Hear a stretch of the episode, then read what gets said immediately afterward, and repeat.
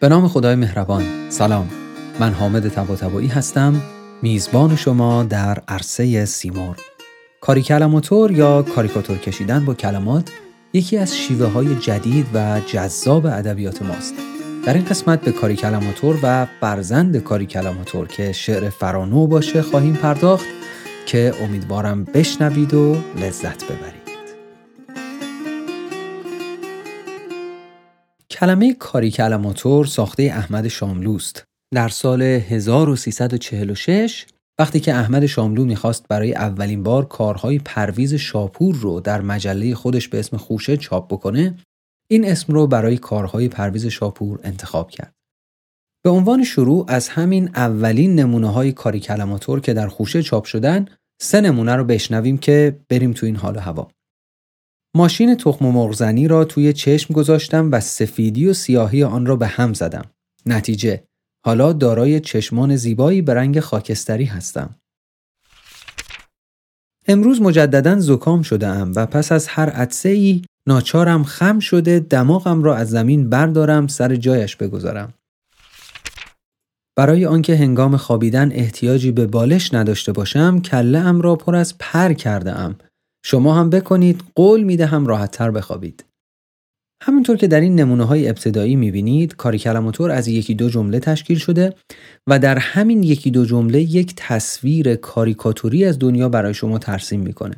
کوتاه بودن، ساده بودن، تصویری بودن و طنزآمیز بودن عناصر مهم کاریکلماتور هستند. چند تا کاریکلماتور دیگه هم بشنویم که باز بیشتر ذهنمون با این نوع ادبی آشنا بشه. تمام نمونه‌هایی که براتون خواهم خون همه از پرویز شاپور هستند. گربه پرتوقع انتظار دارد موش به خودش سس گوجه فرنگی بزند. شب هنگام برای اینکه باغچه را از نور سیراب کنم، سر آبپاش را به چراغ قوه زدم. برای اینکه کسی در کارم دخالت نکند، مدت هاست که دست از کار کشیدم. کاریکلماتور در این شکل جدید توسط پرویز شاپور معرفی شد و گسترش پیدا کرد. پرویز شاپور در هزار و سیصد و دو در قم به دنیا آمد و در هزار و سیصد و هفتاد و هشت فوت کرد. در بیست و هفت سالگی با فروغ فرخزاد که یازده سال ازش کوچکتر بود ازدواج کرد.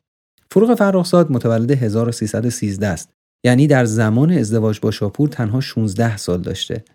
این ازدواج البته پس از حدود چهار سال و با یک فرزند به جدایی انجامید. نامه‌های فروغ به شاپور در کتابی به اسم اولین تپش‌های عاشقانه قلبم به چاپ رسیده. پرویز شاپور هم طراح بود و هم نویسنده و کاریکلماتور در واقع ترکیبی از این دو هنر تجسمی و کلامی اوست. طرح‌های شاپور هم مثل نوشته‌های او هستند، خیلی ساده هستند و از چند خط سیاه بیشتر تشکیل نشدند. بسیاری از سوژه‌های اصلی شاپور هم مثل ماهی، گربه، موش، پرنده در بین نوشته‌هاش و تصویرگری‌هاش مشترک هستند. یعنی در واقع ما یک جور تناسب و هماهنگی می‌بینیم بین کارهای نوشتاری شاپور و کارهای تصویری شاپور. شاید براتون جالب باشه که پرویز شاپور اصلاً فارغ‌التحصیل رشته اقتصاد بود و کارمند اداره دارایی و خب تناسبی بین تحصیلاتش و شغلش و کارهای هنریش خیلی وجود نداره.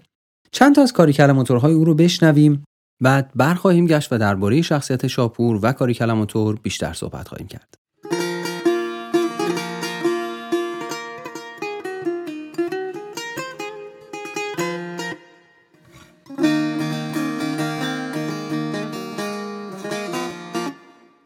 به ماهی فکر می کردم ولی فراموش کردم به آب هم فکر کنم. در نتیجه ماهی فکرم مرد.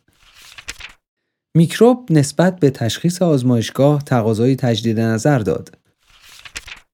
بلبلی که تارهای صوتیش را از دست داده بود، انگشت پایش را داخل دهانش کرده بود و سوت بلبلی میزد. گرسنگی سالن سخنرانی دهان را تبدیل به سالن غذاخوری میکند. با رشته افکارم دست و پای مغزم را بستم. به وسیله قطره باران تبخیر شده برای خورشید پیام میفرستم. در خشکسالی آب از آب تکان نمیخورد.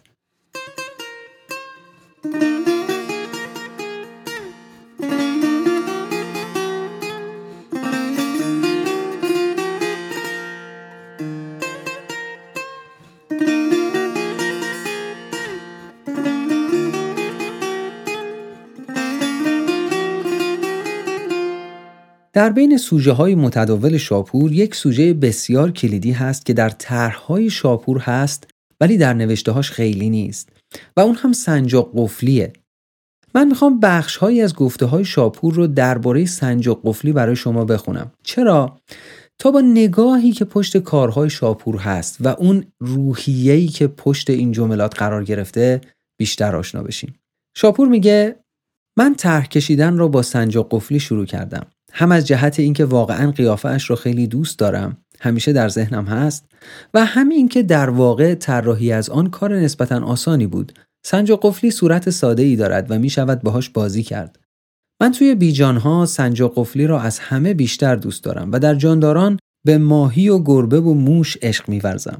سنجاق قفلی با اینکه جزو بیجان‌هاست ولی نیمرخش به نیمرخ اشرف مخلوقات خیلی شبیه است. مثلا آدم می‌بیند که دماغ دارد، تقریباً چشم دارد و همیشه نگاهی مهربان به آدم دارد. همش منتظر است که ببیند کجا می‌تواند به کمک آدم بیاید. از طرفی خب خیلی هم سرقد است و اندام خیلی متناسب و کشیده‌ای دارد. دیگر این که سنجاق قفلی برای وصل کردن آمده است. لطف سنجاق قفلی در شکل آن است. به همین علت سنجاق قفلی توی طرح‌هایم هست و توی نوشته‌هایم نیست. سنجاق قفلی بیشتر کشیدنی است تا گفتنی. شما وقتی این صحبت‌ها را از پرویز شاپور میشنوید ممکنه فکر کنید که شخصیتی که گوینده این جمله هاست خیلی زندگی رو جدی نمیگرفته، خیلی آدمی بوده که همش تو هپروت بوده. اما برعکس این نگاه شاپور بسیار کار و تلاش رو جدی میگرفته. بد نیست بخش‌هایی از صحبت‌های او رو در این زمینه هم بشنویم. شاپور میگه فکر می‌کنم هر کسی یک قله استعدادی دارد در چیز خاصی و رشته به خصوصی. آدم‌هایی که قله استعداد خودشان را می‌شناسند و آن را تسخیر می‌کنند موفقند. مثلا آدمی که در رشته ریاضی خیلی استعداد دارد، اگر بخواهد در رشته دیگری کار کند، مثل این است که بخواهد کار دست دومی انجام بدهد. هر کس قله استعدادی دارد. یکی قله‌اش بلند است و می‌تواند آن را فتح کند. یکی هم که ناتوان‌تر است با نهایت تلاش به دامنه می‌رسد. او هم شایسته احترام است. یکی هم هست که دست روی دست گذاشته و کاری نمی‌کند. من از این آدم خوشم نمی آید. وقتی آدم کار می کند هم لحظات را خوش گذرانده و هم وقتی شب احیانا در آینه نگاه می کند می تواند به خودش بگوید آفرین شاپور. بریم و چند کاری کلماتور دیگه از پرویز شاپور بشنویم تا بعد بریم به سراغ اکبر اکسیر و شعر فرانو.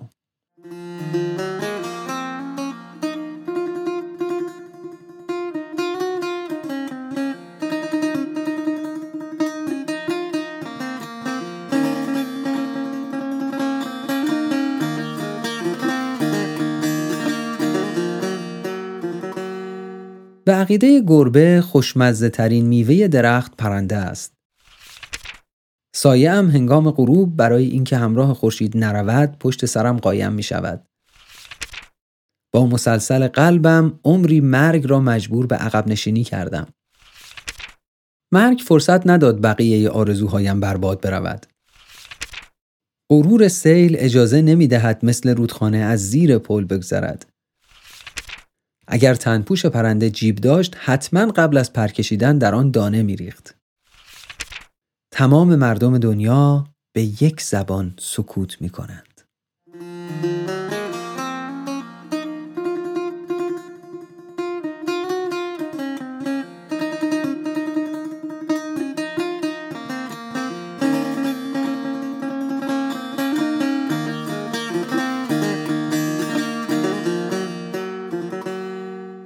نسبت کاری کلماتور با شعر چیه؟ بسیاری از سوژه های کاری کلماتور اگر در دست یک شاعر قرار بگیرن به شعر تبدیل میشن. یک نمونه خیلی جالب یکی از کاری کلماتورهای شاپوره که فکر پشتش و ایده پشتش به طرز عجیبی شبیه یکی از شعرهای شفیعی کدکنی است. البته من نمیخوام بگم استاد شفیعی کدکنی این سوژه رو از شاپور گرفتن. شاید مستقلاً این ایده به ذهنشون رسیده باشه. اما اگر این شباهت اتفاقی هم باشه میتونه نشون بده که فاصله کمی هست بین شعر و بعضی از کاری کلماتورها. اون نمونه اینه. شاپور میگه اگر برف میدانست کره خاکی اینقدر کثیف است، هنگام فرود آمدن تنپوش چرکتاب در بر میکرد. و استاد شفیعی میگن که آخرین برگ سفرنامه باران این است که زمین چرکین است. آقای حسن حسینی در کتاب بیدل، سپهری و سبک هندی به درستی اشعار سبک هندی رو پدر بزرگ کاری کلماتور میدونن. یعنی نگاه و بازی‌ها و زبانی که در کاری کلماتور هست در سبک هندی هم به صورت‌های دیده میشه. ضمناً موضوعات دم دستی و زبان ساده سبک هندی هم با کاری کلماتور تناسب داره. ما در فصل دوم قسمت چهارم تحت عنوان وزیر شاعر درباره سبک هندی صحبت مختصری داشتیم که اگر دوست داشتید میتونید به اون قسمت مراجعه کنید و بشنوید. چند نمونه از اشعار سبک هندی که آقای حسینی به عنوان نمونه‌هایی از کاری کلماتور در سبک هندی آوردن من براتون میخونم. مثلا کلیم کاشانی شاعر سده ده و یازده میگه که غم میخورم به جای غذا چون کنم کلیم، این است آن غذا که نه محتاج اشتهاست. یا واعظ قزوینی شاعر سده یازدهم میگه که بر چهره چون نردبان چینها دیدم، بر چهره چون نردبان چینها دیدم، معلومم شد که عمر بالا رفته است. خب درباره پدر بزرگ کاری کلماتور صحبت کردیم، درباره فرزندش هم صحبت کنیم. در روزگار ما افرادی مثل آقای اکبر اکسیر کاری کلماتور رو بسط دادن و ازش شعر ساختن. البته باید تأکید کنیم همه آثار اکبر اکسیر از جنس کاری کلماتور نیستن، اما بسیاری از قطعاتش بسیار به کاری کلماتور نزدیکن. دو نمونه از این دست براتون میخونم تا بعد مفصلتر صحبت کنیم. اکبر اکسیر میگه سفر را بستند که ما به بیرون زنگ نزنیم، از شما چه پنهان، ما از درون زنگ زدیم. و نمونه بعدی قطعه است به نام قیچی ها.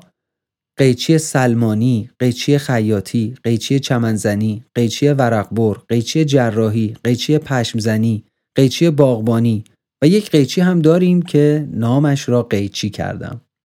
یک نکته رو همینجا بگم، همونطور که در این نمونه ها دیدیم کارهای آقای اکبر اکسیر هرچند به اسم شعر خونده و منتشر میشن هیچ گونه وزن و قافیه‌ای ندارن.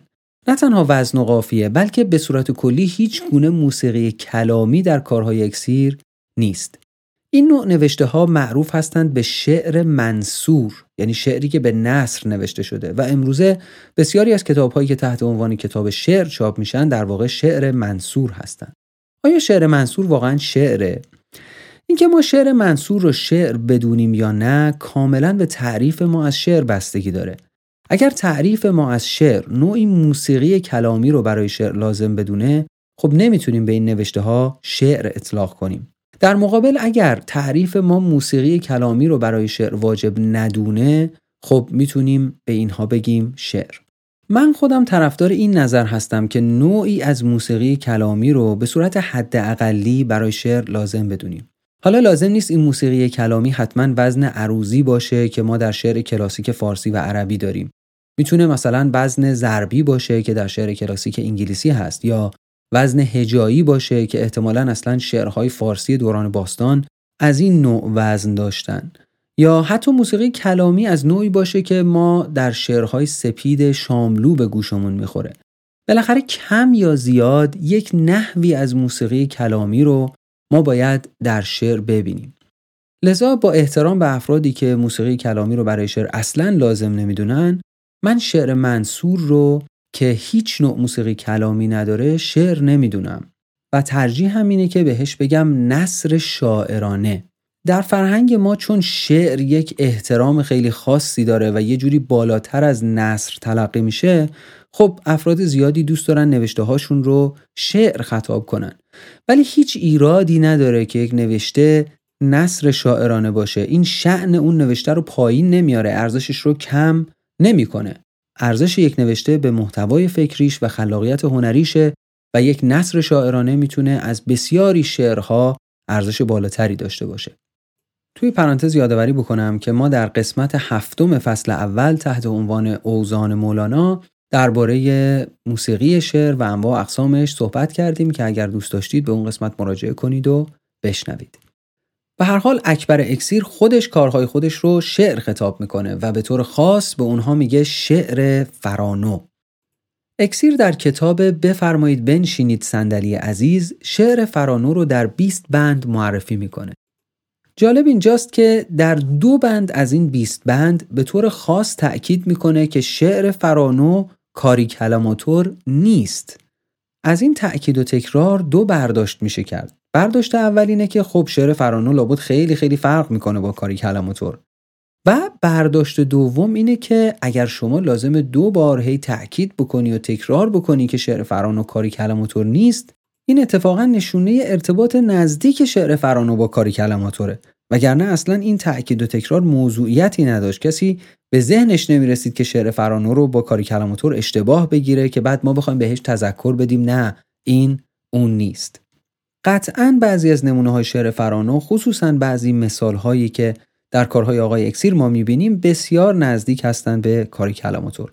اما گذشته از این شباهت و نزدیکی، اگر بخوایم روی وجوه تفاوتی که بین فرانو و کاری کلماتور هست تأکید بکنیم و اونها رو پررنگ بکنیم، به چند مورد میتونیم اشاره بکنیم. اولاً فرانو محدود به یکی دو جمله نیست و میتونه طولانی تر باشه، برخلاف کاری کلماتور که باید در یکی دو جمله جمعش کرد. در کاری کلماتور ما محدودیتی در موضوع و نوع طنزی که ایجاد میکنیم نداریم. موضوع میتونه هر چیزی باشه، یک مسئله خیلی پیش پا افتاده، یک مسئله عشقی، یک مسئله سیاسی، هر چیزی میتونه باشه، و شوخی هم که ما میکنیم میتونه کاملا فکاهی و بدون عمق باشه، یا اینی که نه یک طنز خیلی عمیق باشه.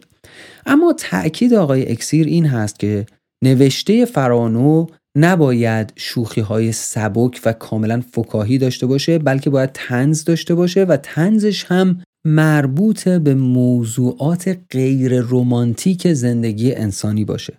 برای اینکه که این تفاوت‌ها بهتر دیده بشن، اون نمونه‌های کاری کلماتور که در ابتدای این قسمت شنیدیم رو در ذهن داشته باشید. الان میریم و چند نمونه نوشته فرانو از آقای اکبر اکسیر میشنویم تا اولاً و مهمتر از همه چیز لذت ببریم و در درجه دوم ببینیم که بین این دو نوع نوشته چه تفاوت‌ها و چه شباهت‌هایی وجود داره.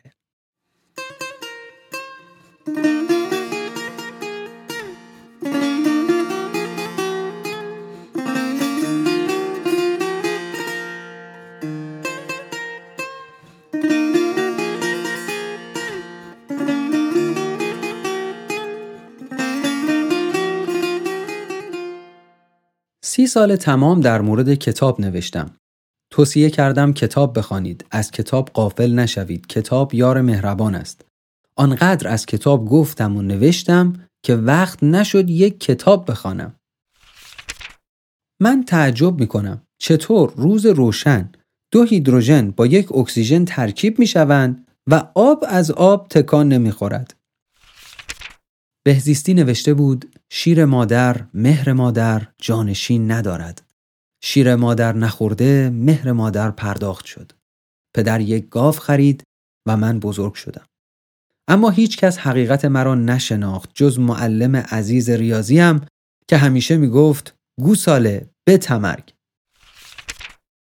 مادر از عروسی که برگشت، گیس مصنوعی، دندان مصنوعی، لنز چشم، موجه و ناخون مصنوعی را برداشت، خط چشم، خط ابرو، خط لب را پاک کرد. مادر بزرگ شد. پدر به طعنه گفت لعنت بر این صنایع مونتاژ.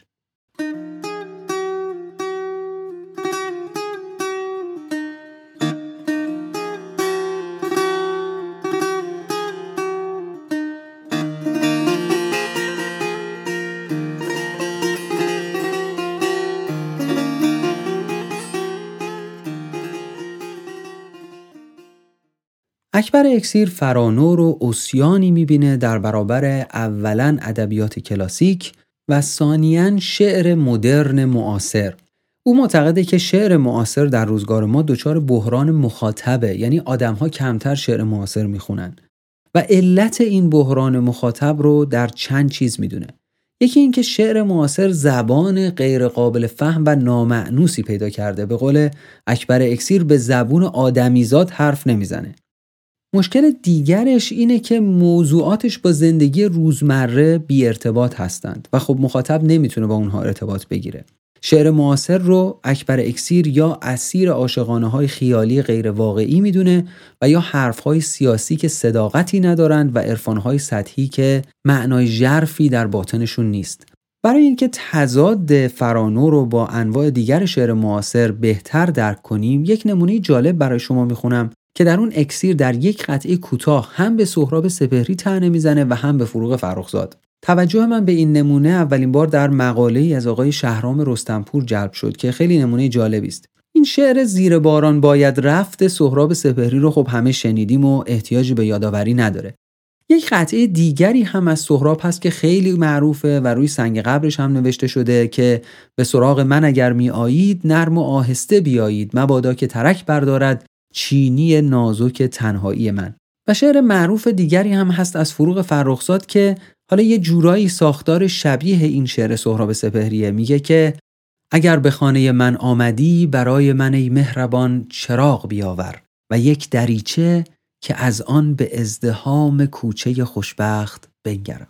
حالا این شعرها رو داشته باشید. اکبر اکسیر میگه که شاعران دروغ میگویند، باران اصلا شاعرانه نیست، آنها هی تبلیغ میکنند زیر باران برویم و خود مثل گربه کنار شومینه میخوابند. اگر به شمال میآیید به جای دفتر شعر چتر و پنکه و پشه‌بند بیاورید و کمی سوژه برای تابلوهای اتاق خالی. اینجا قورباغه هم زنگ میزند. دقت کنید، این اتاق خالی که در شمال گفته میشه برای اینکه مسافرها رو در واقع به ویلا ببرند، یه اشاره و طعنه‌ای به اون اتاق آبی سهراب سپهری هم داره. بسیار جالب کار کرده آقای اکبر اکسیر در این قطعه. اما آیا این نگاه اکبر اکسیر به شعر معاصر درسته؟ اولا آیا واقعا شاعران معاصر ما مثل همین دو شاعری که در این قطعه بهشون حمله شد دچار بحران مخاطب هستند؟ و اگر فرضاً دچار چنین بحرانی هستند که واقعاً ما مطمئن نیستیم، آیا علتش الزاماً زبان قدیمی یا موضوعات خیالی شعرهاشونه؟ من البته آمار دقیقی ندارم، اما اینطور به نظر میرسه که پرطرفدارترین نوع شعر در جامعه ما همچنان همون شعر کلاسیک ایرانه، با همون موضوعات خاص خودش و با همون زبان خاص خودش که خب با موضوعات پیشنهادی آقای اکسیر و زبان آقای اکسیر خیلی متفاوته. حتی در بین شاعران معاصر هم به نظر میاد خیلی از کسانی که شعرهاشون در جامعه طرفدار بیشتری داره خونده میشه، خصوصا در این دهه گذشته، به همون زبان قدیمی و سبک شعر کلاسیک و در همون مضامین شعر میگن. با توجه به همه این موارد یکم سخته که آدم این تصویری که اکبر اکسیر ارائه میکنه رو بپذیره. به نظر میاد خیلی تصویر صحیحی نیست. شاید اون بخشی از شعر معاصر که بحران مخاطب داره، علت اصلیش کم مایگی فکریش، سطحی بودن اشعارش و کم رنگ بودن زیبایی‌های هنری و خلاقیت‌های بجا و به اندازه در اون آثار باشه. به هر حال اگر بسیاری از شعرای همروزگار ما بحران مخاطب دارند، این موضوع قطعاً در مورد اکبر اکسیر صدق نمی‌کنه. اکبر اکسیر از نویسندگان محبوب روزگار ماست و به حق هم محبوبه، چرا که قطعات زیبا و عمیقی در بین کارهاش قطعاً پیدا میشه. در نهایت و به عنوان حسن ختام میخوام چند قطعه دیگه از آقای اکسیر برای شما بخونم. امیدوارم که ازشون لذت ببرید.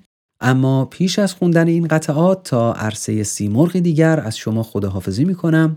امیدوارم که خوب و خوش و سلامت باشید.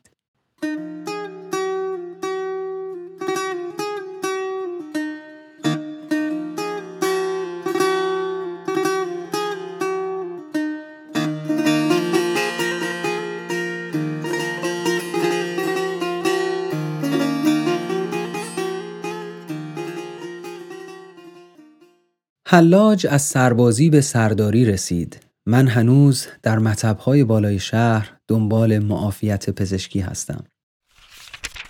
اداره ما دو جور کارمند دارد. یکی کار می‌کند پول می‌گیرد، یکی پول می‌گیرد کار می‌کند. اداره ما مهم نیست، اداره اینها سخت است. پدرم مرا به مدرسه برد تا درس بخوانم و آدم بشوم. معلم‌ها آنقدر گوشم را کشیدند که خرگوش شدم. چیزهای بزرگ در خیالم نمی گنجد. به فیل که فکر می کنم خرطومش بیرون می ماند. حرفهای گنده تر از دهانم نمی زنم. مردم که می گویم دومش بیرون می ماند. خرطوم را به دوم گره می زنم، از خودم می نویسم تا جهالتم را جهانی کرده باشم.